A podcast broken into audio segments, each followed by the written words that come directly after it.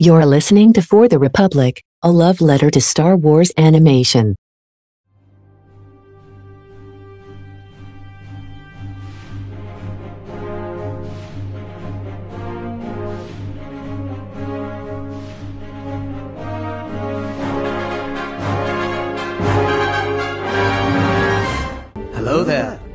Hello, everyone, and welcome to another edition of For the Republic, a love letter to Star Wars animation. We are back here on the main show. We are here to talk about R2D2 getting lost. Uh, yeah. this is going to be a, a fun one Yeah. today. Uh, I am one of your hosts, Andrew, joined today by Jake and Don. Connor could not be here with us today. Uh, hope you're getting uh, the rest you deserve, buddy. We'll have you back on here next time. Uh, how are you guys doing today before we talk about some Clone Wars? I'm doing all right, man. Yeah, yeah. Uh, I mean, I was doing all right before I uh, sat through these episodes. Spoiler, but um, but yeah, no, this will is be. gonna be the most negative episode of For the Republic This is ever. for the record. This is going to be the most negative I'm probably going to be about like the Clone Wars in general, because like most of the time I'm like really positive about this sh- uh, Yeah, about, about this show, but like for this, yeah, probably going to be more negative. We were Heads doing people. so well. I was like, even some episodes where I was like worried about, and I was like, oh wait, no, that was actually quite good. And then, well, yeah, it'll There's be. at least some nostalgia points you can grab on with other episodes. These two, uh, See, yeah, I no. remember watching these two when they first came out, and then I watched them again during my first rewatch of the show, and then here. And yeah, I think there's a reason why these aren't often brought up, and you never see like the uh, the the, the Twitter posts about him, like, oh, remember R three? Like, what a what an asshole R three was. Like, we don't really see that that much.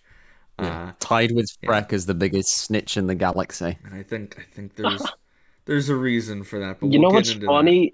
The only real nostalgia I have from these two episodes aren't even from the episodes themselves. They're from the missions to these episodes in Lego Star Wars 3. You know, I never I never played Lego Star Wars three. I own it, never played it, and I played a bit of You it. Like, you should. I hear it's, it's- really it's fun. weird. yeah, because they got all it's the they- weird. Like they got the whole voice cast back, didn't they? Like from the Clone Wars, but they only do like Lego grunts, so they're all like, Yeah. So what did like, they cover? kind of- Is it like up to like? Is it actually stuff it's from just the, the, show? first season. It's just the first. It's just the first season. Oh, that's upsetting. I think I think they cover a bit of season two. I think a little bit Do of they? season two, but mostly season one. Yeah, which I'm is not gonna lie, I have not replayed that game since like 2013. Yeah, I I'll, made I'll- I made it through like half of it because I I maxed the uh the first three Lego Star Wars games, and then I think for Clone Wars I just kind of I kind of did like half of it, and then I mean it has one of the best Lego Star Wars gags where because they they do the they recreate the episode two Geonosis uh, arena battle, and when Mace Windu chops off Django's head, uh Obi Wan uh kicks it like a football, and then Anakin heads it over to Count Dooku. and then Mace Windu like winks it. It's the most savage uh Lego cutscene I think I've seen. yeah, for I'll- Star Wars. I'll have to- that cutscene right after watching the Book of Boba Fett flashbacks. If I can get But no my wonder Boba's 360, traumatized. if I can get my 360 working again, I'll have to play that game at some point after I beat Lego if Skywalker you have Saga. any any of the two recent Xbox consoles, it's on backwards compatibility. You can download it. Yeah, Yeah. that's pretty. Speaking sick. of which, I I finished Lego Skywalker Saga. I uh, am like the still. Hey, on the Super prequels. charming. Loved it. Now I just need to like roam the galaxy as like as right. Scavenger That's what I'm working on The a now. real grandfather. 100% it. Yeah. Yeah. I I'm Yeah, being like- so My lazy. with it. go-to, my go-to duo is always Last Jedi Rey with uh, Ben Solo. Oh, cool. M- My go-to. Also been using be- a lot of uh, Barris and Luminara too. That's Ah. a fun duo. Yeah, I haven't unlocked them yet. My my go-to is um like team for for like scouring the galaxy is Scavenger Rey and Obi Wan, and I like I like to kind of like head the real grandfather. Yeah, that Rey went scouring the galaxy, searching the galaxy with her with the spirit of her real grandfather. I mean, you know, there's still a possibility for an Obi Wan connection Well, now that like Hey, we've we go off of uh, what Daisy Ridley said, that was once what the script was for Rise of Skywalker. Why did they change it? Oh damn it! That, that- uh, Speaking like, of when- script, this might cause some controversy here because I guess I, you know I try to be super positive on these shows because I don't like being negative, but I guess this is just a negative episode. I read Not me. not uh, yeah, not you, not you. I know that for sure. uh, I read not the full script, but like the the Wikipedia summary of the Duel of the Fates script for the first full time the other day. That shit sucked. Like I, I'm sorry. Like there was Yeah. some. You're gonna cool have to fight about this, Andrew. there was some cool stuff in there, but like, uh, I can see why. I can take- see why. The thing I'm the most like glad that they changed it about is. I, I think it's become no disrespect to Colin Trevorrow here, but I think it's become very clear that he was a one-hit wonder with the first Jurassic World, and everything after that he's done has just been. Can we even? bad. Okay, the first Jurassic World wasn't even that. Good. It wasn't even that good, but like it was fun. The Like I have no desire to Duel see of the Dominion. Fates yeah, Duel like, of I mean, Fates even had that's got mixed reviews. Yeah, I'm not gonna lie, I still haven't even seen the second Jurassic World. But Duel of the Fates, it had some spectacle, right? It sort of did a better treatment of the ga- larger galaxy as a whole. I feel like with like the whole uh, Stormtrooper rebellion and a little bit more of like the First Order takeover and whatnot. But then it Well- fucking butchers the Rey and Kylo Yeah. stuff, which to be fair, Yeah. so did Rise of Skywalker. That was, the galaxy Um, stuff was cool. I just felt it was too on the nose reading it. Like, oh, we got to go to Mortis. I'm like, okay, like it, it's cool, but it also See, that was what I didn't like. I didn't fuck with the Mortis stuff. It also just screams like, oh, oh, what's this recognizable planet that hardcores will really like? I liked that Yeah. Rose Which, had a like- bigger role. I liked all the Finn Yes. stuff. I did not like the Rey and Poe relationship. Uh, I didn't like No, how was Kylo, like, yes, they kind of stays evil and Ben killed Rey's parents redemption. somehow. Yeah, Which but he no stays sense. evil. At least in Rise of Skywalker, he is a solid act of the film where he's redeemed before they decide to kill him. Okay, This- but can we say that though? Because yes, he's redeemed about halfway through, but then he doesn't speak again yeah, doesn't until speak he again. dies. Yeah, Ow. so like that's I all don't he's. know. That's Ow. the only word. Famous last words. And Ow. I, I liked how Lando had more of a role in uh Rise 2 than he did in Duel of the Fates. And I just Yeah, I don't same. know. I also just Y'all remember during the Last Jedi leak days when everyone was convinced that Rey and Luke were gonna go to Canto Bight to find Lando? oh my god, I don't didn't know. remember I didn't know. I, I, remember. I remember that there Jedi. was rumors that Lando was going to be the master code breaker. I think that was actually planned Yes. at one point, uh, but they couldn't get Billy Dee back, which is weird to me. That they crazy. took until Rise to get Billy Dee. Either that or Ryan just didn't want to have Lando. the in fact the that they didn't have him in Force Awakens is the biggest crime of all. Like yeah, he's just as fucking important of any of the main trio. Like it would have been so easy Which- to just like put him on D'Qar in the rebe- in the resistance base. Like, of course he'd Right. be there. yeah. I just Yeah. thought some Also- of the the Rey stuff, like, oh, she's blinded for half a second, and Rey then Solano. Kylo dies, and then here's your last name that we're just randomly gonna reveal. I just Yeah. I- I- that stuff I didn't care. Like, would it be cool to eventually like Boyega was like, oh, I'd like to see an animated show of this. That would be cool, but m- maybe if I read the full script, it would be different. He said that of Duel of the Fates. I think he did, yeah.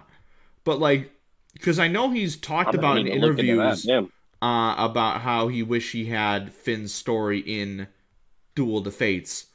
Uh, went back when he had that convo with Kathy Kennedy about uh, representation of uh, characters of color. I remember that because But- you remember how excited he was before Rise of Skywalker was coming out, talking Yeah. about how Finn had this great bigger role and Do got to do all this great stuff. And then the movie came out, and he was just like, "Where'd it go? Yeah. Where'd it go?" Do you remember the panel at Celebration of how excited he sounded? Yeah. Uh, You remember didn't how they see that. all were? yeah. Even Oscar, even Oscar was hyped and ready to go. And two months later, he was, "Oh, they should have killed me in Force Awakens. Oh, I will never come back unless I'm homeless." Like, Ha- What did they do to this movie during post production? Um, At, le- Yeah, at like- least Oscar's more positive now. So Yeah, that's, yeah. That's because he got that Moon Knight check, and he's like, "Oh, I forgot about this." He's like, yeah, and he also read. He's also like got all the Poe comics, and he sees all the love for his character. He I, I, seems I to- assume. yeah, really like I'm so glad he's read those comics. Yeah, it's so nice to to see like he, uh, it's so nice to know that he sees like the, the um the the way that people love his character and like all the kind of stuff that's been added to that backstory. I mean, you know, it's it's it's really cool. I I don't I don't want to go on too much about Rise of Skywalker because I'm like ah, I've got so many like feelings that I need that I still yeah. need to expunge about it. But yeah, I I, I agree. There's so many with, with like I agree so much with what both of you have said because like there's so many things that like are really bizarre, and I feel like we're still uh every they're all still kind of keeping things locked down in terms of like the the creative process of of just what happened to like the point where Daisy Ridley Right, and so that's what we need. I just feel like Yeah. both pitched stories, whether that be Duel of the Fates or Rise, missed the mark in a way of how they should have ended this trilogy. Right, and- and, you and could have what taken directions aspects could have from gone. both and combined them, and it it, Yeah. it probably would have been good if you had taken some of like the bigger galaxy stuff from Duel and more of the Force kind of stuff from Rise, and then mixed it with a little bit better storytelling on both ends. That Oh, could have been a damn fucking good finale. or just do But a two honestly, we're kind of at the point that would have been interesting. I remember that was theorized for a Rey while. of that the All that's what we Black, I was like, oh, that's a really cool look. But then someone on Twitter pointed Right, out that the would've other been day. It would have been cool, but then someone pointed out, like, oh, you want to talk about how Rey's just a Luke clone? Like, this is literally just Luke's look in Return of the Jedi. I'm like, oh, Yeah, that's oh, true. Yeah, you're right. It, it really You're is. right. I, lo- I love the double bladed saber. The double bladed saber is cool. the and I- I double bladed saber, and also Poe and Finn's like war armor. Those are sick. Like I Yeah, will those are pretty forever cool. love the end of Rise Rey saber. I ha- I'm looking at it right now. Yeah. but like a Oh, it's double cool. bladed, that saber's phenomenal. a double bladed saber, it would have been cool. But I- something about, I think I remember someone at Lucasfilm saying that, oh, it's just not something a, a hero character would have, and I'm like, what? Uh, I think that was Phil Stozak, and as much as it's cool, or I think that's how you say his last name, I don't know for sure. Much as it's cool that he does give a lot of insight into the making of the movies on Twitter, he says shit like that a lot. That to me, it's just like, oh my god, stop talking. I mean, I, I get it, I suppose, because like the only association that movie audiences would have with a double bladed saber yeah. is Maul. So it's like it's on, only like diehard Star Wars fans will Yeah, will but now I mean, that we- with I- Jedi. I, know this is all gaming, but we have you know Cal. Bastila and Satil, Sean. Yeah, we have Cal Kestis. Yeah, there's like, like the Jedi Academy there are games heroes. for Legends where you can have a double bladed saber. And people so yeah, were I- pitching as far back as Force Awakens. I remember people pitching that To Rey give her the double-bladed a saber, double-bladed saber from her staff. me too. And I, I even thought And 'cause- Last Jedi left it off with the perfect time to do it with the broken crystal. Mhm. Oh, I imagine even a thought it double was blade possible at For nine. two broken crystals. but Yeah. yeah. That Well, I'm just saying, when you leave off Last Jedi, you have the two broken crystals. Give her a double bladed blue saber that crackles like Kylo's. How fucking sick would that have been? That would be pretty dope. I have to admit. Yeah, or like, um, or just have a clean. I mean, just have a clean saber. But yeah, Uh, yeah, I, I, I think we need to stop getting sad and get more sad by talking about these episodes. But before we do that, just a quick reminder that we did drop our recap of episode four of Obi Wan Kenobi. I know that was Jake's favorite of the bunch. So you can head over to our podcast feed and listen to that one.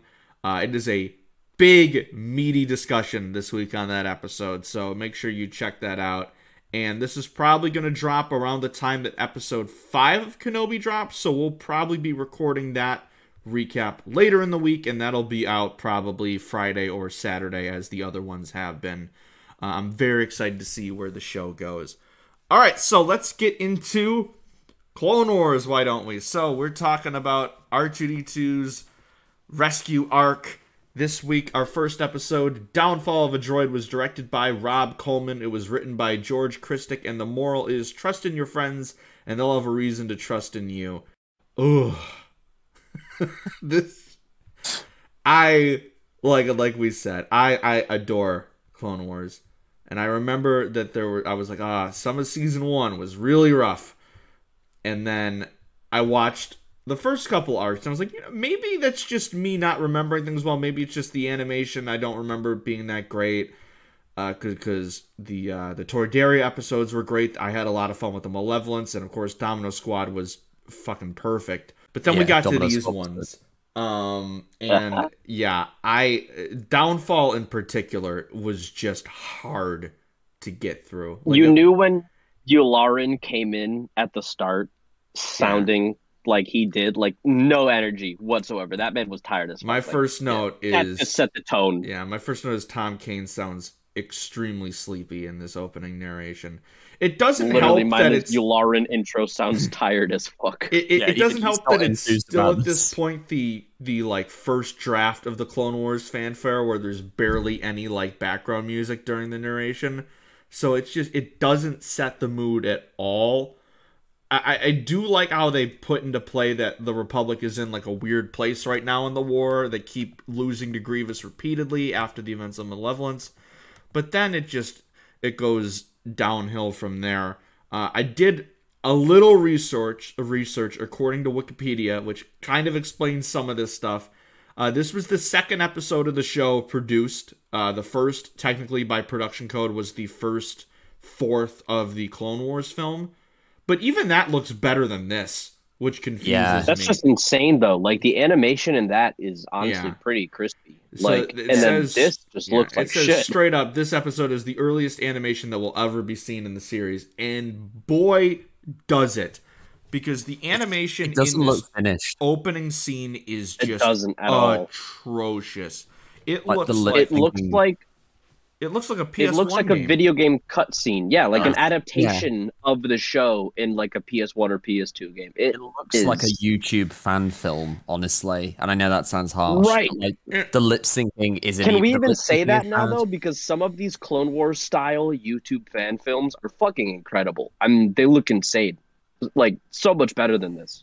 Yeah, like a bad one, I suppose, is, is, is a better way of saying it. Like really, a bad 'cause, like- one from ten years ago. Yes, exactly. Because like the lip really- syncing doesn't match up, Yeah. and like a lot Nope. of the textures aren't even finished. You and there's really a see that like marionette style yes, puppet mouth movements in these episodes. That really comes through. it's not and they even good reuse either. shots as well. Like there's a shot of Grievous like jumping in his Jumping into the ship. I noted that they used that shot like three different times. I Yes, and you can tell that it's reused because the fire textures are so they're so unfinished it, that it just looks really bad. It really does look like a PS1 era era game. Which and I and I only say that because like the rest of the animation, even this early in the show, is really good, and they're very creative in how they uh, like found a way around like certain stumbling blocks. And but yeah, it, makes a lot of stands out sense. so much more because the next duel of the droids looked pretty good, but then this one Mhm. did not, and you can just Yeah. very clearly. Which tell is weird was- though, again, that you say that they did the first part of the movie before this one, because even that, that has like, you know, shaky cam and, and focal zooms and like it Yeah. actually sets you within the environment. This one legitimately Yeah, so look this it was- looks fake. It doesn't put you in the moment. Like it's it just looks bad. Yeah, I got Wikipedia up right now. It's production number 102. So it's it's the first solo episode they worked on, and as it says, they probably started animating this one first because it says you'll have the earliest animation. And even like this opening scene, it like it set the tone for what we were gonna deal with here. Because the I, I point out to you that the voice acting it, it all sounded like temp tracks. Like it Yeah. just didn't sound Yeah. it, it sounded like the stuff you hear on like the unfinished Clone Wars arcs that they had up on StarWars.com for a bit, like the unfinished. Shit, you're Yeah. right. That's what it sounded like to me. Like Matt Lanter, James Arnold Taylor, they just all sounded off. Those sound uh, stilted. Yeah, and then delivery. the worst part was of the animation is Obi Wan's hologram looked awful. Like Goofy as fuck. it like in Duel it looked good. It looked better, but here it just it didn't. It looked like clay. It, like it just they just hadn't figured That's what I'm stuff saying. Like, out I yet. know that that was the intention, right? That George wanted it to look like those marionette puppets, and that's fine. George is a weird ass dude. I'm gonna let him do whatever weird ass things he wants. But this is the only time, for me at least, that that feels really sort of in your face, and it it does look rough. Mm. Yeah. no. For They, sure. Even the music is different as well here. Like Kevin kind of clearly saw that this episode probably wasn't going to be well liked anyway, and See, he kind I- of it feels like that's the took one thing I liked. I liked the score a lot in these episodes. It's episodes. very techno in places, isn't it? Like So- for most of it. There's a couple moments of that like techno, like almost like hard rock style, like hard rock techno mix that it stands out a couple of times over these two episodes. But other than those few moments, the score is flat as hell. There were there were a couple fun like I, I point out here during the the space shootout at the beginning. I really enjoyed the score there, but then like again you had those very few moments where it like really stood out and was like okay this is fun, but aside from that yeah it just it just blends in and it just feels like everything else in this episode. The one thing I will say is uh, having the walkers on the asteroid, I thought was really cool. That was the one Yeah, thing where I was like, "All right, that's awesome."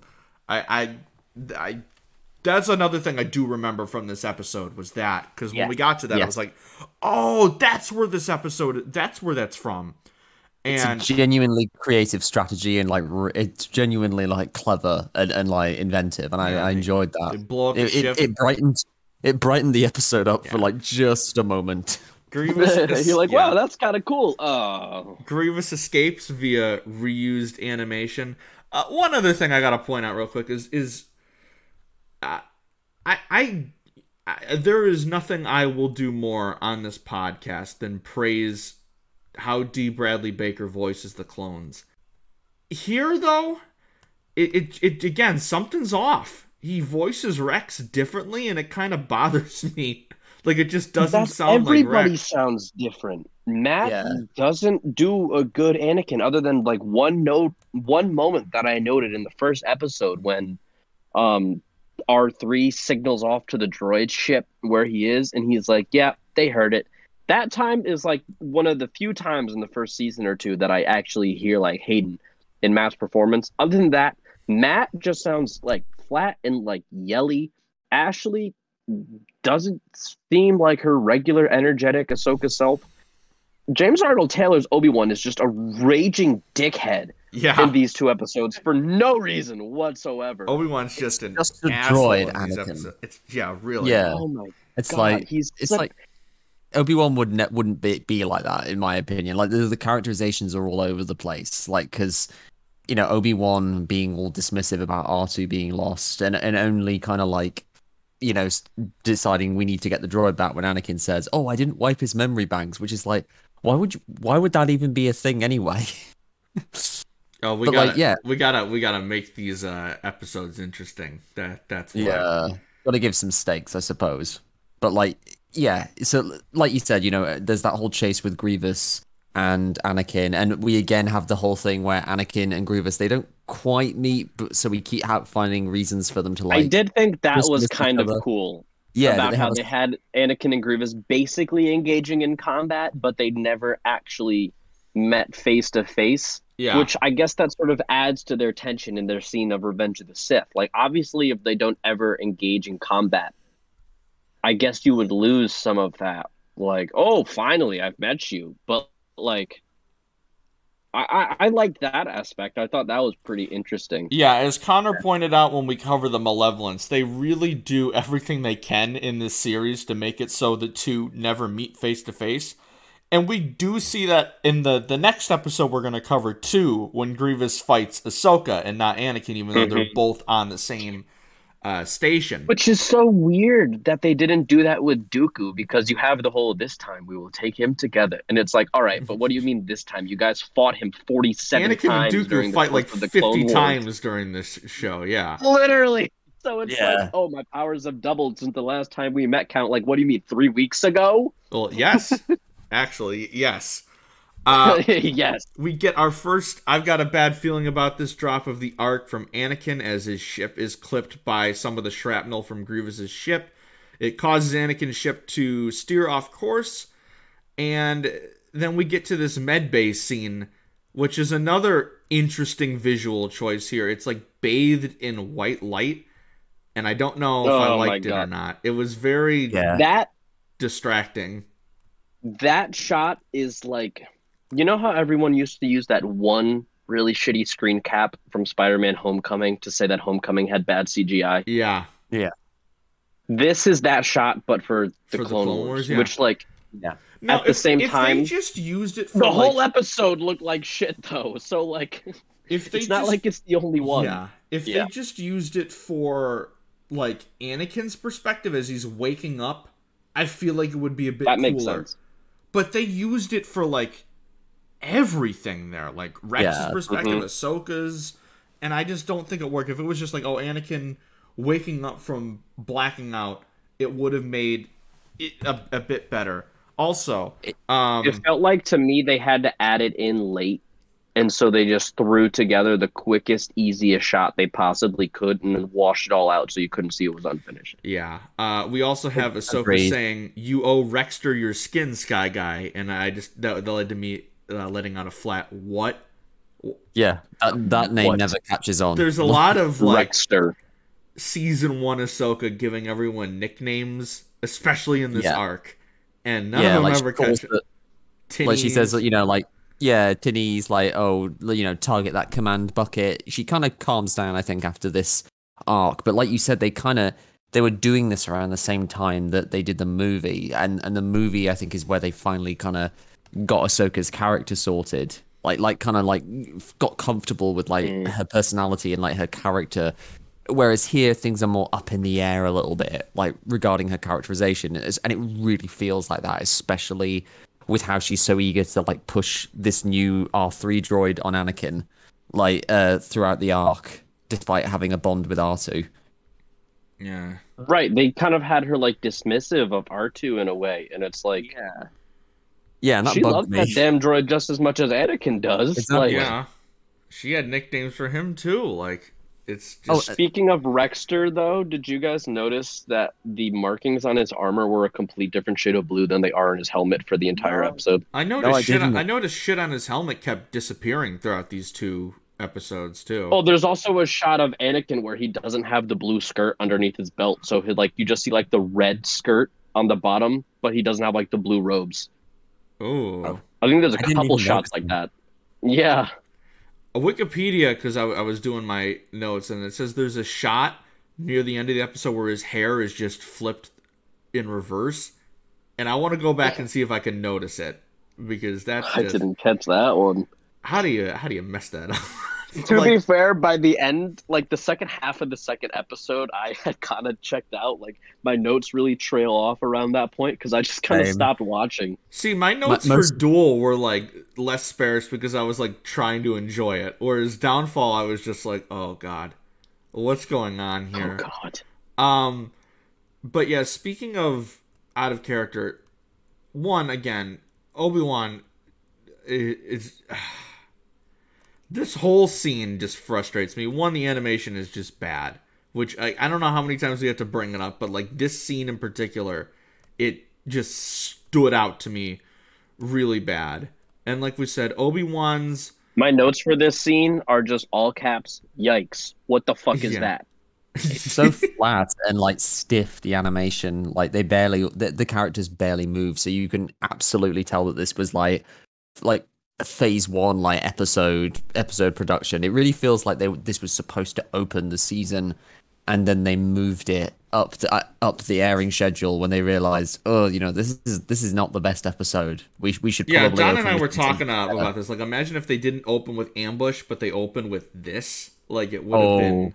Joe would have Yeah. failed. I mean, so I many people would have just assumed that the whole season is like this. I mean, this is ki- Mhm. when I first watched the show, I was really worried. I was kind of thinking, uh, you know, this is going to be like the movies. This is going to be kind of kiddie pandering kind of stuff. And when I say kiddie, I mean like stuff that tries that treats the the, the kids in the audience like they're idiots and doesn't you know kind of almost talks down to them with the dialogue like oh the dialogue has to be really simple and the characters have to also be really simple and the plot needs to just be kind of mush otherwise the kids won't understand it. So i was worried that the whole show would be like that and and this episode kind of rep- well both these episodes kind of represented what i thought the show was going to be. So uh, you know i can say at least i'm glad that the rest of the show is nothing like this Yeah, I honestly get the feel that the Malevolence arc was always meant to be like the first arc of the show. So, Yeah. but I, again, the fact that this was made first, I mean, I don't know why they didn't just. I guess that's why they sort of flipped one. the order a little bit, though, because they did kind of need to show off some of like the technical prowess that the show was gonna Yeah. have on display, which we got in the Malevolence Malevolence arc, and then like the movie really as well. good, Yeah. Right, Again, and then you just get this. this one it it stands out to even the rest in season one where the animation still they're trying to work out you know what works and what doesn't. And this one it just stands out like a sore thumb. It looks unfinished. The the script is just not good and i just i don't know why they just didn't scrap this one honestly. Because they they've the thing about the animation though too is like the, the the the movement of the mouths is that very like like how Lucas described he wanted the characters to look like the like the puppet. very vintage Yeah. like yeah the marionette puppets like that really comes across. And obviously they maintain that style throughout the show with like you know better animations. If we really had gotten that marionette style animation that that would have been the worst thing ever like Yeah. it looks it so just it does bad not here. look good. I'm so glad they changed course because it it just it did not feel like the same show. Like it just felt like it like I we mentioned it felt like a video game adaptation of the Clone Wars is what this episode felt like to me. It's like you know how the Gathering arc in season five was supposed to be like a a backdoor a pilot. separate, a backdoor pilot for another show, and then it just got moved into the like the main series, which is fine because it fits in with the rest of the series rather nicely. This feels like that, but bad, basically. Oh, an R3 pilot? yeah Ah, yes. oh god Yeah, but we have to have some droid. stakes in these episodes uh, by showing Anakin's attachment to R2 meant that he never wiped his memory. So if R2 falls into separatist hands, they'll discover all of the Republic's plans and, and, and war tactics and everything. And Obi Wan is like, you got to find that droid. But he's still being a jerk. And as someone whose favorite character of all time is Obi Wan Kenobi, these episodes hurt really bad. Also, how does Obi Wan not know that R2's mind has never been wiped? That droid is a crackhead. Yeah. Also, how does Obi Wan just completely dismiss R2 like he hasn't also gone on all these adventures with them? Exactly. Literally. It just screams, oh, we got to make Anakin seem different than the other Jedi here by making him have like a super duper Right, yeah. attachment to the droid. And yes, it's very clear that Anakin has more of an attachment to a droid than any other Jedi does, but They just needed some artificial conflict that they didn't have already, so they manufactured it. for these episodes, indeed, yeah. Uh, so we are introduced to our buddy R3S6. I just wrote ew. Goldie. Yeah, gold. The the droid of a thousand nicknames. Great line by Ahsoka. A gold droid for gold leader of Gold Squadron. I was like, yep. And then I said, Anakin is the exact same reaction to R three that I do, uh, which is very. I don't like this. Immediately, I was It's like, yeah, some, disgusting. something's up with Ahsoka's this. just Who Ahsoka's trying to like Ahsoka's really trying to sell like R three to Anakin, and he's just like, eh. It's like, yeah, they got all a whole bunch of better stuff than the R two models, and Anakin's like, who the hell is this? Did guy? I- You're not R two. Did I totally check out and miss their explanation to this, or do they never say how the fuck Grievous had a droid infiltrate the Republic and get him stationed on? no, Oh. never squad. explain. Oh, they so never apparently, explain according to didn't think- Wikipedia, according to Wikipedia, they explained it. You know how they used to do like the airings of these, where like they would have facts pop up during the episode. Oh god, yeah. They they explain it Oh. in that. So in the decoded version, it says. So the Not CW, Trandoshan, Disney XD, yeah, the what it was. Trandoshan was a level five droid programmer that R3S6 was captured by Grievous's agents and reprogrammed. Uh, and that clone trooper, okay, so that's completely different. So he was captured by Grievous's agents and reprogrammed. Um, wish they would have explained that in the episode, but that sounds like I don't know why that reminds me so much of the Rise of Skywalker interview with Domhnall Gleeson when he's like, "That's what I live for, the DVD extras." like the plot of this episode was in the DVD extras. Oh, he'd be so happy with this one. The decoded airing is essential to the canon understanding of this episode, I guess. But those aren't Oh on Disney God. Plus, so we're screwed. Um, it's like relying on those little info bits in the middle of anime episodes to understand what's happening, even though they flash for six tenths of a second and you can't read like, Japanese. Wait, hold on, I gotta read this real quick, and then no, it's gone. Um, so yeah, they they search the wreckage, they find Anakin's ship, but R two D two is missing. But then they notice a Trandoshan freighter, and they board it, and then this is where the episode I don't know what the hell starts going on here.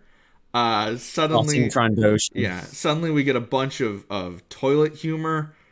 Um, there's a It's lot like, of yeah, it. It's- I I wrote It's like it's not enough for him to for Gha Nachkt to like climb through the door like slovenly and look look like the most ugliest, like most disgusting looking Trandoshan ever, which is saying something. He also has to like fart directly in like Ahsoka and Anakin's faces, which is just like like I don't mind the, a, Yeah. fart, a good fart joke occasionally, but I was just like, oh god. Well, no, because they that was th- thirty seconds before that. Ahsoka was like, "Ah, it reeks in here." I'm like, "Oh, fart jokes," and then we see the Trandoshan like literally like f- like start farting as soon as he gets on screen, and like, "Oh, there we go." And he go like ass first through the door. yeah, ass first something. through the door, shitting himself, and then Yeah, just so he can like stick his ass, go and Yeah. move on. Like, I'm like, oh, Exactly. "Oh, yeah, they're, they're definitely Yeah. getting the Like- kids on this episode." oh. Like, I can't believe that was the that's the guest role that Ron Perlman has, like in in the in the that series. was like, Ron that, that- Perlman. That's oh Hellboy. Oh my That's Ron god, I didn't realize that. It's Ron Perlman. Because my, This episode my- just my went from a airing one the to credits. a negative six. my episodes it's the credits skipped i didn't have time to watch them and Yeah, I always try and like pay attention. I I always try and go didn't through the credits, that- which is oh so my god i would have said it's- something it because like you have to like click again, like when because it normally like goes to autoplay the next one, so you have to like click, and it always does it around the time that it that they show the car the voice cast for Clone Wars. But So like I have to constantly try and like click click to get back there. But yeah, man Ron Perlman is Gha Nachkt. It's it's Can we wild. get streaming services to stop fucking doing that? it's Yeah, so it's disrespectful. so- Like you don't need to read the credits and thank all the people that made this great content. For, well, not this episode, but like other episodes. Yeah. Oh that just makes it so worse so i my notes at this point were and i quote what the actual fuck is going on because i just genuinely did not know i was like what how do i i uh, so uh You but- said at least they have cool ponchos. Yeah, I said two good things got me here. The one is the ponchos are great, and every Jedi should wear ponchos every time because they are just the best looking Star Wars. The other thing is I I actually started laughing a lot when Anakin called Ahsoka Pookums here. I, I just don't know why I found that so funny. Um it just it just sounds like Anakin trying to be like casual and he just fails miserably. And, like also finding a way to like annoy Ahsoka just a little bit. Yeah. I mean, there's the bit later on when they fight the um those IG IG, droids. and she calls Anakin Gramps, and I'm like, Yeah. My God. 20." That's so forced. I, I because okay, it's a pet peeve of mine. I hate when they have like teenage characters or like younger generation characters call like anyone who's older than them just like old in general, like old Gramps or like old man. It's it's honestly a pet peeve I have with the Kenobi show as well that they had Leia make the crack about Obi Wan being like, oh, gra- oh, you know, we're farmers from Tall. You're my daughter, granddaughter, maybe. I'm like, mm. it's like Well, You're- it, it I All can almost is understand it with Kenobi, comparison, right? He's yeah. got the scraggly ass beard. he's got and the all straggly that. beard, and We he's know like, what twenty-year-old Hayden Christensen looks like. That man was bad as fuck, and you're gonna call like- him Graham? it's no way it's just so forced and it's like it, it's it's it, i don't really know how what the thinking was with that because it, it makes ahsoka unlikable for a second there and i and it's like you don't want ahsoka to be unlikable she's the she's like the the pov character yeah, she's, the, character POV who character, introduced- especially in these intro- early episodes where she's Yeah, like who the brings younger stakes. character. But like, yeah, like in with Kenobi, I can kind of understand it because Obi Wan is supposed to be in his late forties at that point. Anakin is what in canon here, nineteen, twenty, like, Yeah. and Ahsoka's I believe what, he's twenty at this point. Eh, Ahsoka's like fourteen, So, they're that's only a six years six apart. year difference. Gramps, exactly Right. Whereas Kenobi, what is it like forty five versus nine or I- well, whatever? I, think it's That- ten years after Revenge of the Sith, so I think Kenobi's forty-eight during the Kenobi Yeah. series. Okay. I think around that around Because he that was point. 38 in Revenge of the Sith, I think. So, yeah, no, that's yeah, I don't know. So they find these IG The droids as writing they're in this searching- episode yeah, was just as they're searching Yeah. for R two, uh, and what do you know? Goldie accidentally turns on the IG droids. That Hmm. hmm, something. Hmm. This droid just always screwing up. What?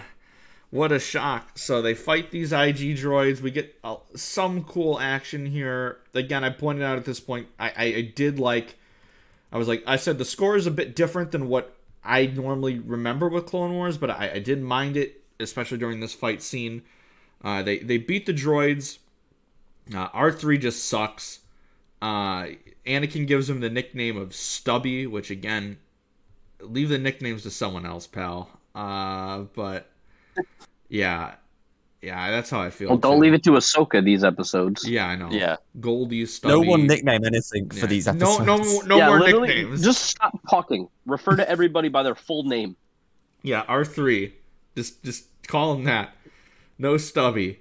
But this droid is just I I felt Anakin like we're supposed to be ah Anakin's just not giving this new droid a chance because he misses R two. I'm like, no, this guy fucking sucks. He keeps He screwing up. genuinely sucks. But turns Exactly. out, guys, would you be shocked to find out that the Trandoshan had R two D two the whole time, and he's actually working What a with plot twist. and he's actually Yes. working with General Grievous. Can you believe it? Can you believe it? It's Never like my favorite coming. thing. My Audibly favorite thing about that whole scene is like uh, the Anakin and Ahsoka hear an R two unit noise. They have the fight, and then Anakin like confronts uh, the Trandoshan, and then Ahsoka just cuts in and goes, "Master, R two is not on the ship," and it's like. How did no? Uh, You've what? just heard an R2 noise. You just heard Literally. an R2 noise. That makes Also, no how the sense. fuck did he get to that other door? Yeah, like he he, he must have Boy seen it at a teleported secret across the ship.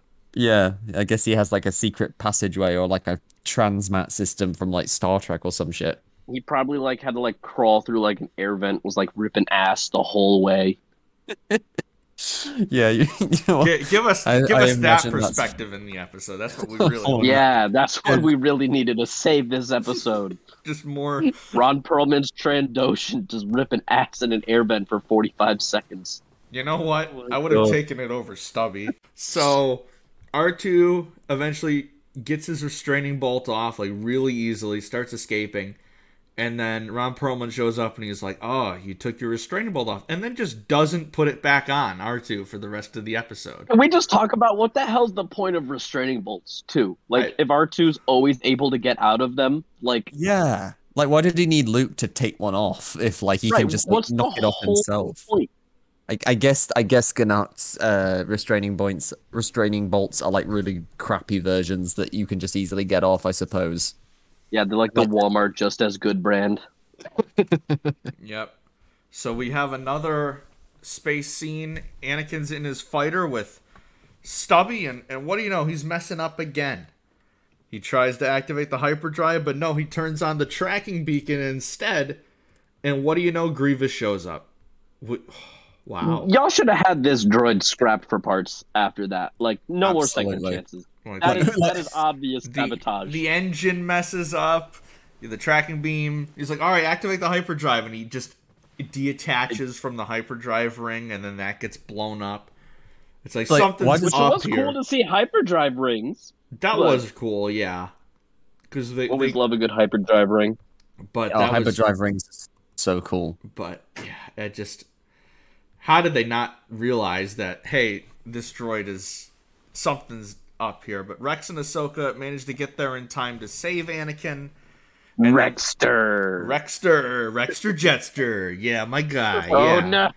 One Um, time that Rex actually is in the Twilight, which is interesting. Like Yeah, most no. of the time, it's just Anakin and Ahsoka or Anakin and cool. Obi Wan. It was it was Yeah. cool to see him like set the hyperdrive stick and watch Yeah, them enter cool. hyperspace with Rex doing it. That was cool. Yeah, that was. and it has it has my favorite bad line of the whole uh, arc where Anakin yells at like Stubby and then he just goes "Mm," and like and weed, wheedles off, and Ahsoka goes, Oh, you hurt his "You hurt his feelings. feelings," and Anakin just yells, "His feelings? What about R 2 Dude, that's so childish. That's so childish. We end with, "Oh, I know R2's still out there. I just know it." It's yeah, it's such an abrupt ending as well. It's Yeah. like It Kinda really comes of- out of nowhere. it reminds me of like the the second Ghost Rider film, how that movie just ends suddenly with with like uh Nicolas Cage going, "My name is Johnny Blaze, and I'm the Ghost Rider," and then the movie just ends.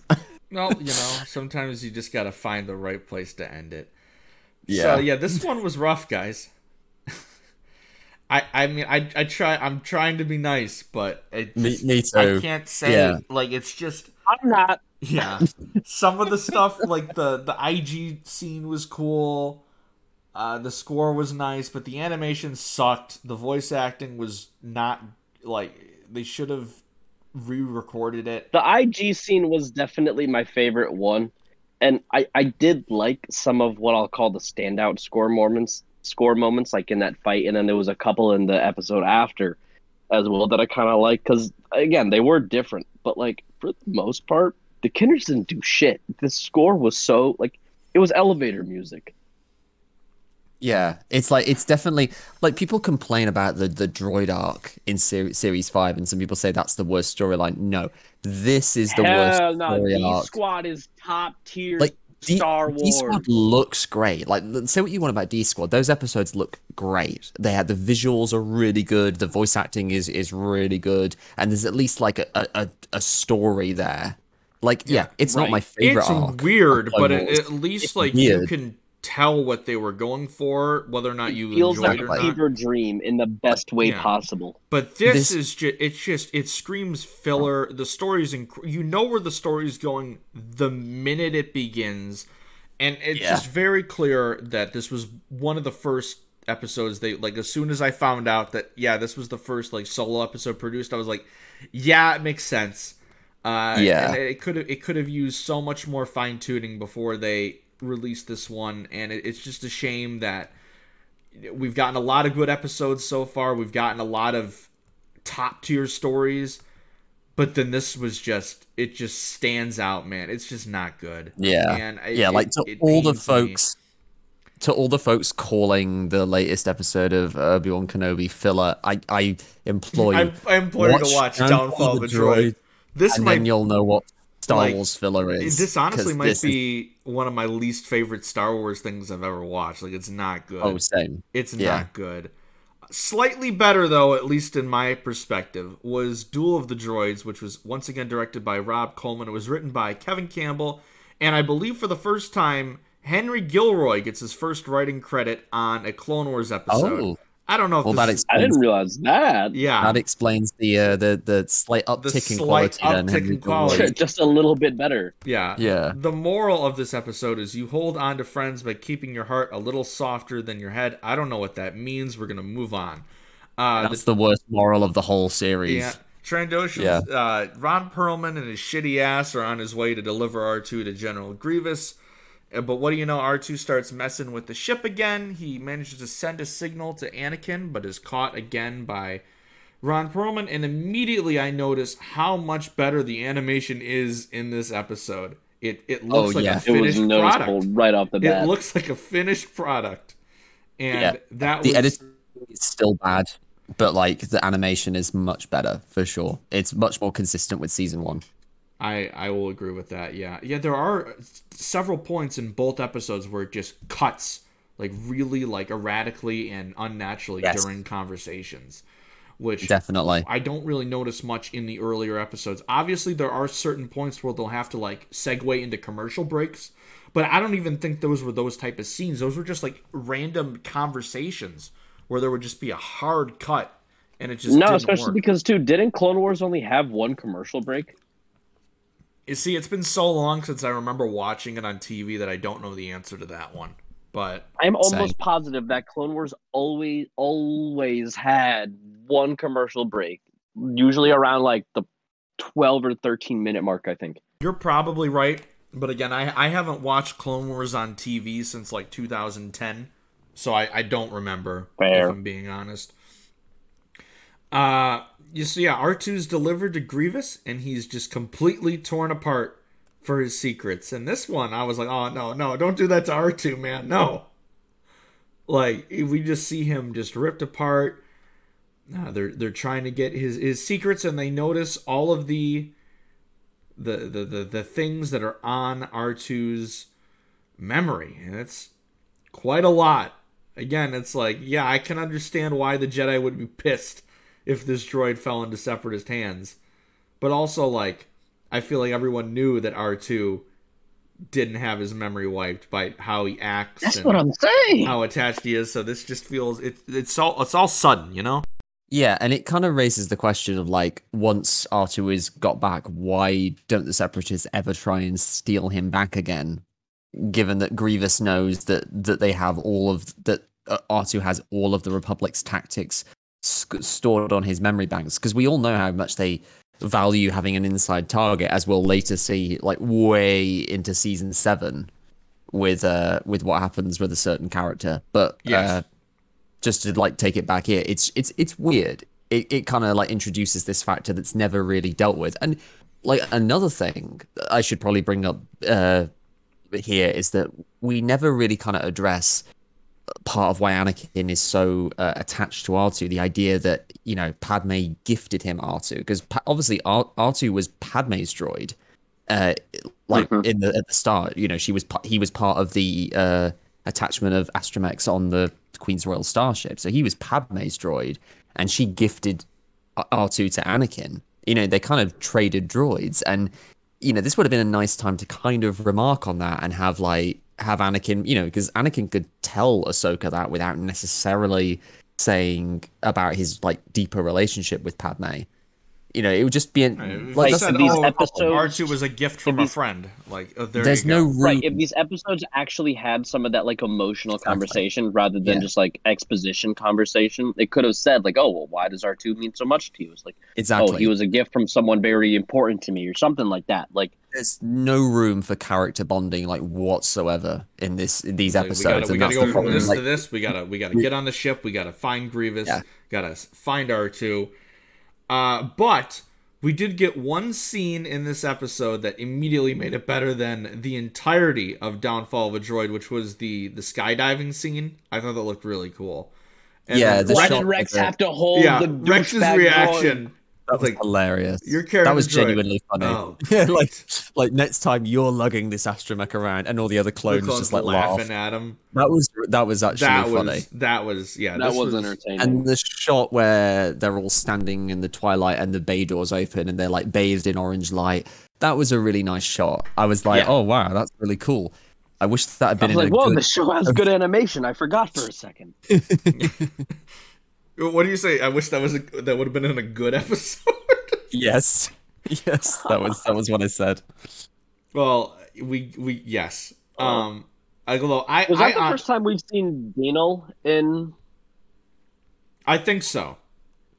I think it was. Because Yes. it was weird. I noted his armor color looks different. It wasn't 501st blue. It was like Attack of the Clones clone lieutenant blue, which is why I was like, "What the hell?"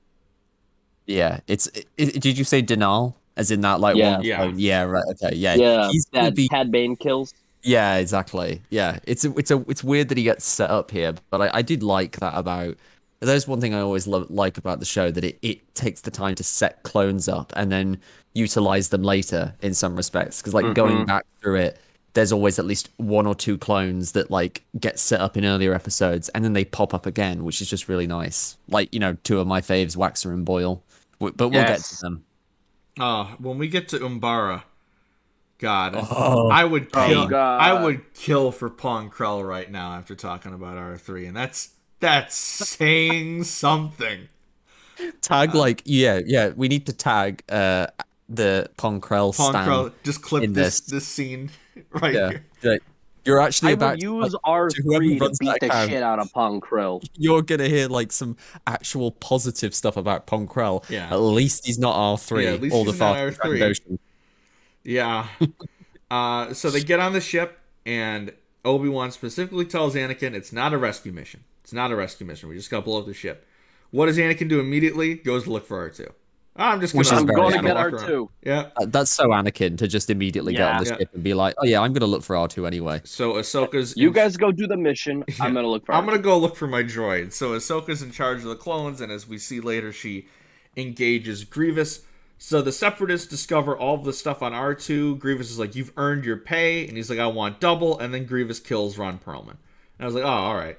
Well, that's uh, that's kind of sudden." Man didn't even have to Sounds ask for strange. double. Grievous was gonna kill him He's gonna anyways. kill him anyways. Exactly. And then exactly. But like, why did he wait? To, to- why did he kill him? Like off? Uh, wait to kill him after. Uh, I'm gonna assume- that they didn't know how to do it themselves, which feels kind of goofy. But that's like the only reason I could come up with. Because Yeah. even I, for a while, was like, "Wait, what the fuck Yeah. was the point of that?" Well, like Yeah. like I mentioned earlier, the the decoded airings kind of made it a point that this guy is like a, a noted droid reprogrammer. So that must I be mean, the why guy that Grievous. just rips ass in his ship. yeah, that day? guy. Yeah, so Grievous needed him. I, I going back though, I did like the uh "Don't be scared, we're all droids here," and then Grievous starts laughing. Yeah, that was. Well, that's such a lie, honestly. it- it's, Like, he's that's not a so droid, very- but you know he's so a very cyborg. Grievous. Uh, so then Ahsoka and the the clones are running. R three, actually, yeah, yeah. Actually, no. R three, you know, lags behind for a bit, and he takes a, a message from General Grievous. Guys, we find out that R three this whole time, little Stubby, was an agent for General Grievous. What? Also, does Dun, Ahsoka dun, just have horrible hearing? That man was like 12 feet behind her. Like, oh yeah, Grievous, I got you, homie. And she was like, what are you doing, Stubby? He has such an annoyingly like high pitched beep as well. Like just I'm- to try, like it, I- it really kind of sounds like a little kid that's like that's done something bad, but is like r- trying to like hide it. I haven't done anything. It's, it's very kind of like just- I, I'm just in complete shock of what we just found out. I can't believe this whole time that R three was was working for the Separatists. I like your believe father has nothing on this it. Can't twist. believe it. I just You were the chosen one. R three. What have you done? I thought you were just an idiot, but now you're working with Grievous. uh, so they get surrounded by droids. R three was supposed to uh, raise the shields or something, but but uh, he closes the door and, and and again, how did they not notice here that hey something's up with this droid? It's like no, this droid's just kind of stupid. Uh, Should have just used him as a like a droid shield. Uh, One thing I would like to mention Yeah. though, is that we get a use of droid poppers here. I oh, think this that, is that the was first so time we- cool. we, see droid it is. poppers. That was so yeah, cool. because The moment of the droid picking up the droid popper too was hilarious. Like, what's this? And then they explode. There was some good droid humor in this episode. I'll give them that. Yeah, there was like like when Grievous walks walks off the ship to like actually leave, and the droid just goes. I'm the "Well, I captain now." I'm- yeah, I'm in charge now. Look at me. I am the captain now. Look, I will do anything for more battle droid humor. Uh, but this leads to we get a uh, in my mind very good fight scene between Ahsoka and Grievous. More Grievous trolling. They sent a child to destroy my station. The Republic must be running out of Jedi. Uh, Yeah, but I really it's enjoyed. actually- I, I love how this scene built. Like it starts off super quick. Grievous immediately disarms her. Grievous like kills a bunch of these clones, uh, and then almost kills Rex. But Ahsoka dives. right Everyone in front of besides the named him. yeah, uh, characters. the, the two named characters Exactly, yeah. survive, but the other clones they gone. Uh, and then it just leads to a really cool scene, like in that storage closet area, which I I was there was actually some suspense there, even though I knew Ahsoka was going to make it out alive. They did a really good job in my mind building up the the. I did stealth like that fight. It was actually kind of scary. yeah, Yeah. Like Grievous feels They intimidating, made and, and it's Grievous feel scary, and even though we knew that like Ahsoka taking on Grievous by herself at this point, like it wasn't going to be a good idea, but we knew Grievous was well, well. We assumed Ahsoka would make it out alive, but at the same time, did we? Because at this point, we just knew that Ahsoka wasn't in Revenge of the Sith. So Ahsoka, Exactly. throughout the entirety of this show, had stakes with her character Because at any oh, point we knew. Right, you never knew when she was Yeah. gonna die, which is why she's like the best part of the Clone Wars. Yeah, like everyone could like I, I know that there were people who complained about Ahsoka's inclusion and how it made no sense, but if anything, it, it was it was a genius move on the part of George and Dave Filoni and the development team because it just instantly adds stakes. Because once we all come to care for Ahsoka as a character, we're constantly kind of like concerned whether she's gonna like make it out. Like like from season to season, every every every finale that she's involved in, like uh the season two finale with with um uh uh, or, or a sing, Yeah, or, Aurra Sing, the yeah. or the season three finale With with the the with the, That was like a whole marketing. yeah. Exactly. that was always part of their whole marketing with it every yeah, like. You is knew- Ahsoka gonna make it out of this? You knew that most of the Jedi were going to be fine, and you knew that Dooku and Grievous and Palpatine, like, they were all going to be okay. So, who did we add the stakes to? Ahsoka and the clones. And the show does Exactly. that Could- Really quick, could you imagine the stakes of Siege of Mandalore if that came out before Rebels? Oh my Oh, god. for sure. I would Yeah. I would have been sweating. Well, I mean, I, more than I already was, but I would have been sweating bullets profusely during that episode. That It's would have with been Maul too, because Oh, exactly. if Maul didn't show up in in Rebels or Solo for that matter, he very well like we might have thought, yeah, Ahsoka's just gonna kill him, or the clones are gonna. Oh my! I the Order them both 66. down. Yeah. Oh, I was just thinking the Maul fight. I didn't even think Order 66 until right then and there. I'm like, I would have been. Because Rex, too. Because we Exactly. didn't know about his. In- oh, Yup. I you bet know- there is a draft of the Siege of Mandalore script, like because I bet before uh, Rebels came and they th- and they made the decision to have Rex survive there. I bet there's a draft of Siege of Mandalore where Rex dies on the ship, where Ahsoka can't get him back, and it and during the grave shot, instead of Jesse's helmet, it's Rex's helmet there. It I would not- love to know more I- I- about the original plans for I don't. Siege I, of I Mandalore. don't. I don't want you saying that ever again, Don. That just killed me. I. I mean, I'm, Well, we so know glad with like the didn't happen. Ahsoka novel, it originally was pretty different, at least Yeah. back then, and that Yeah. was even still. When did Ahsoka come out? 2015, 2017. 2015 Six- I think, or 16. What the fuck? It was ahead of Ahsoka's appearance in Rebels. It was literally, I think, around the same time that season one came out, because obviously season one was like a huge shock when she showed up. Yeah, and that At was the end. what end Yeah. of 2014, beginning of 2015. So Ahsoka released, according to Wikipedia, October 11th, 2016. So Oh, okay. yeah, so right after Twilight of the Apprentice, this uh, this novel came Oh, out. okay.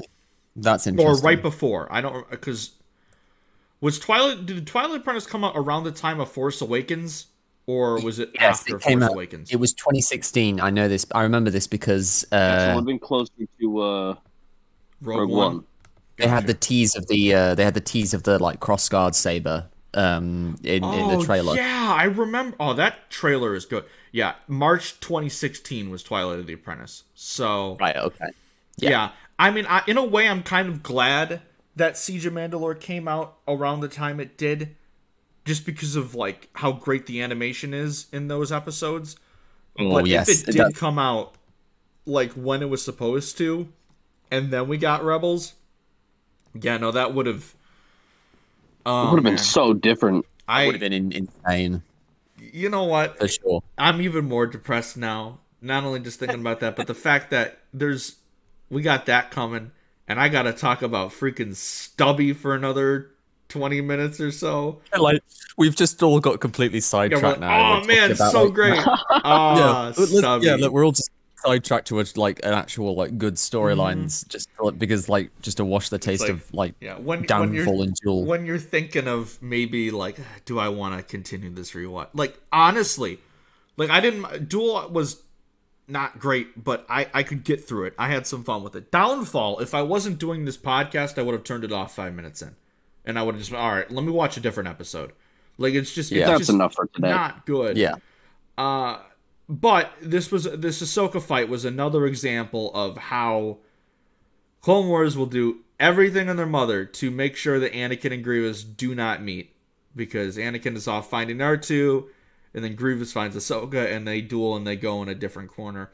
But speaking of R2, who does Anakin find? He finds the cheeky little bugger himself, and we get uh, in my mind, another really cool scene: uh, Anakin fighting Magna Guards. Which, uh, if you just say Magna Guards, I'm sold right then and there.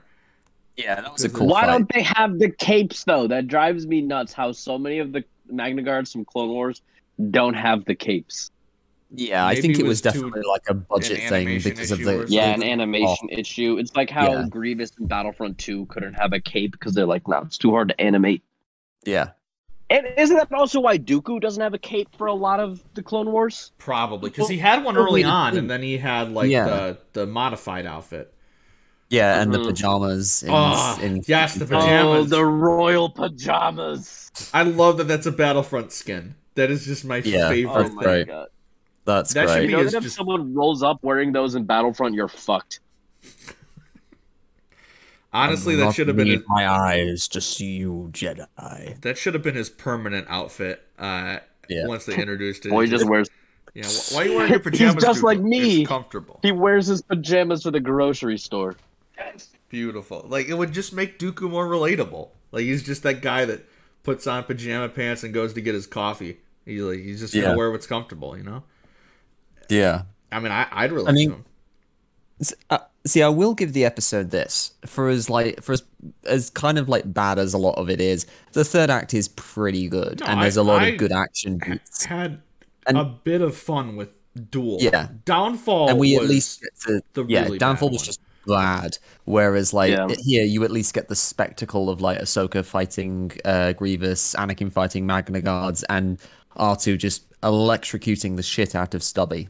Yeah. it's- The- That moment too, I literally have goddamn R2 as a menace. I love this Yeah. shit. It's like if the twist wasn't the most predictable thing in the world, this episode probably would have played a lot better. But because like literally the minute R three shows up, you're like uh, something. Mm, It's sus as fuck. you're not R two. Uh, one thing I did like though is Anakin and R two arguing about R three. Like Anakin cheated on him. I just, I don't know. I found that Yeah. pretty funny. It's like I had to get. It was Innocent. Obi Wan's It- it was- idea. I Yeah, had to okay, get Because that's exactly what R2 would do. He would he wouldn't be like, "Oh, I was in such danger." It'd It's like, "Hey, oh, you R- bitch." R three, like Anakin just gets immediately embarrassed, like, oh, um, oh, I, I, I needed a replacement droid. It was Obi Wan's That's his idea. like- Come on. How long did you wait before replacing me? I mean, yeah, I, some. I- I'll take solace in some fun there. Uh, Ahsoka, still hiding from Grievous, discovers that R three is a double agent, and I, I don't. She said something. I don't remember what she said. She was like, "Oh, that Says that's she says that's stubby, stubby, little, little backstabber." backstabber. Yeah, there we go. And- Which is like fair, fair enough. She's she's been fighting his corner. Like I suppose this is something of a lesson for Ahsoka because she spends the whole story arc fighting uh Stubby's corner, and then she basically just gets completely betrayed. Like like he, she doesn't just see him uh talking to Grievous. He also just like turns the flashlight on and exposes her to Grievous, which is just like such a dick move. Like, Yeah. she should have known right from right from that point like oh my god he's a traitor because like that was like there's messing up and then there's just like here here she is yeah, no, i mean i will say i will say the uh the moment when grievous like suddenly grabs ahsoka by the throat that actually made me jump. It was an it was a well executed jump scare. oh yeah, Gary Grievous. Is yeah, and he just the climbs down from the ceiling. It, it it makes him menacing in a way that he he kind of isn't for for a lot of the series, apart from from episodes like Lair of Grievous, because usually he's fighting uh, Jedi who are like more on his power level, whereas like here Ahsoka is very much outmatched, and she has to like be inventive. Like it's it's clever how another she yeah there was another great shot where stubby lit up ahsoka and then grievous's lightsaber just comes into shot that was another really good one Yeah, that was good.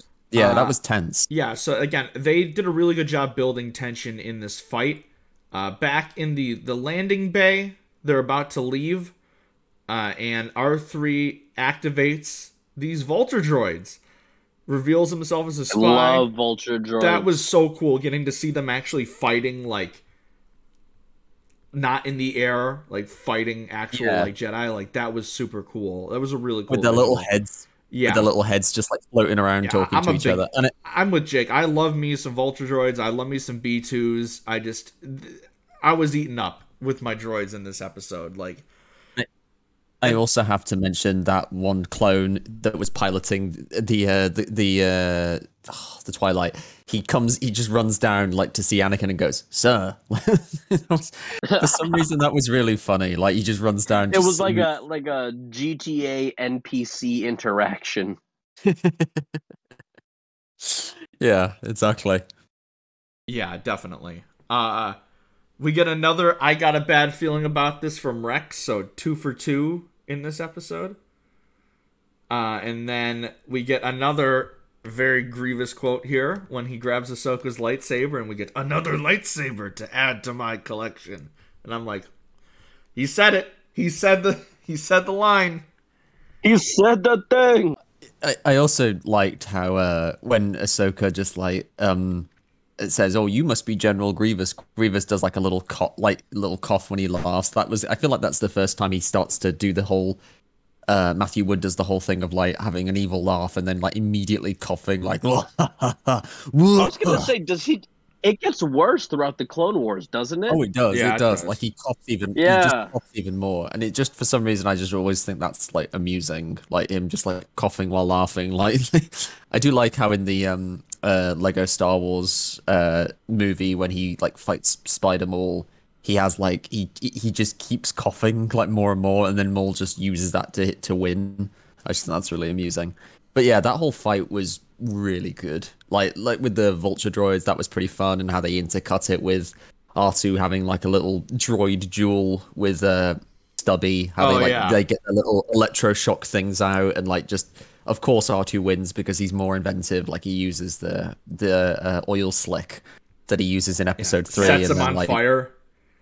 yeah, then then there's like the shot where they're like, you know, he tries to like knock Gold, uh, Goldie off, and then he just like attaches himself with the to R2 with the like um the grappling line. That was that was quite well done. It was a well done fight. It was a well and, done. Even know, though if, it, Get his ass R two. It didn't start Yeah. like that because I wrote like, "Oh, we got a droid fight." So R two went like, "eh," and then R three went like, "eh," and it was that for a little bit. Uh, but then R two just started pulling out all the tricks and eventually just Yeah. killed killed the man. How wholesome! Yeah. just a very wholesome droid killing another droid. Uh, Grievous manages to escape. What a shock! Uh, there's a great Ahsoka line when she Never rejoins up with coming. them. She's like, "Oh, so what did I miss?" And Anakin's like, "Oh, you know, the usual." It's just classic Anakin and Ahsoka right there. Uh, Yeah. R three is killed. The Separatist station is destroyed, and we end with another just classic line of R two is more than a droid. He's a friend. It's better than uh, what about R two? What about his feelings? yeah, but like exactly. I don't know. This I wouldn't call it great by any means. But I don't know. I had I, I managed to have at least some fun with this episode. There was some good action. Uh the, the the twist just made it like the most predictable watch in the world. Uh but compared to Downfall of a Droid, this is Citizen Kane. So It's good because it's over. yeah. So I mean, honestly, Exactly. like it is definitely my least favorite of the arcs we've watched so far, and uh, even with Duel of the Droids not being too bad, at least in my mind, I cannot see myself revisiting this for non like podcast viewings uh, ever again because it's Exactly. just not. It ju- it's just not what I think of when I think Clone Wars. I, when I think Clone Wars, I think really good character moments. I think really good stories, really good action. And this is oh, me droids lost, and we got to fill two episodes lost. from it, and we got to add some uh, a spy droid, and it just it just mm, I don't know, not not I good. feel like they Not literally good. just wanted R two to fight another droid, and so they wrote two really shitty episodes around that idea.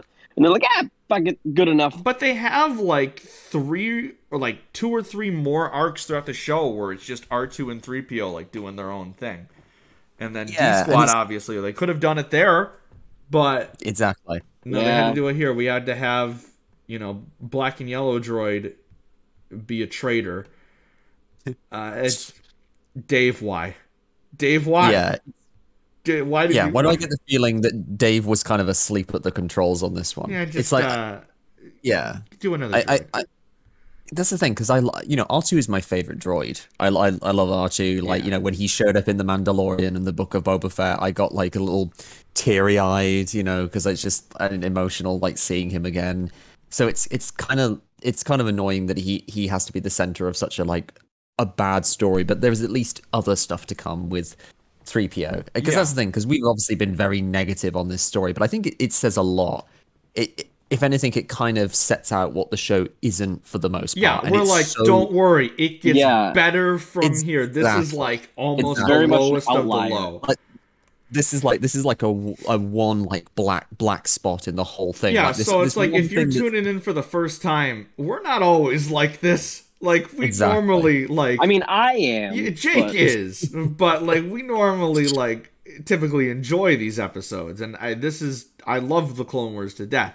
So this is this is just this one just hurts, but I can just imagine George Lucas just pitching this one. Like, all right, so uh, there's an evil droid, and they're like, all right, George, that sounds great. You guys know R two D two. How about R? He's R gonna be a different color, three. and he's gonna be mean, R Yeah, and he's you know, like, and he's gonna betray them, and like um, He's you know, gonna be our- working with Anakin's gonna Grievous. And Ahsoka's gonna call him Goldie, and uh, you know, uh, S- Anakin can call him Stubby. Ron Perlman's gonna Obi Wan's gonna be a dick for no reason. Ron Perlman's gonna rip ass, and they're like, "All right, George, Kids love fart jokes. go picture." Here we go. Um, so are we all in agreement that Duel of the Droids was was our favorite of these ones, or, or is anyone gonna be a staunch Absolutely. downfall of the Droid Defender? No, Siege of Mandalore. Who? Yeah, Duel of the Droids. That's that's my favorite one of these ones. Next week Yeah. Or next episode, it's gonna be a little bit better because next time Oh, we are covering the Nute Gunray episodes.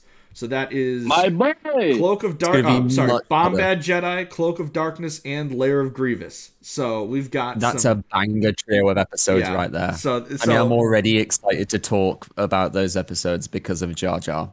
I mean, Jake needs to be on for that one, just just for the Yeah. the sheer Our fact of Nute Gunray. What else could I possibly ask for? And we get Lair of Grievous, which is another one that I haven't seen in a long time, but people love that episode. That's my boy so- Nahdar This guy. Vebb. One Kit of my Fisto. Yeah, favorite Lego Fisto's figures of all time.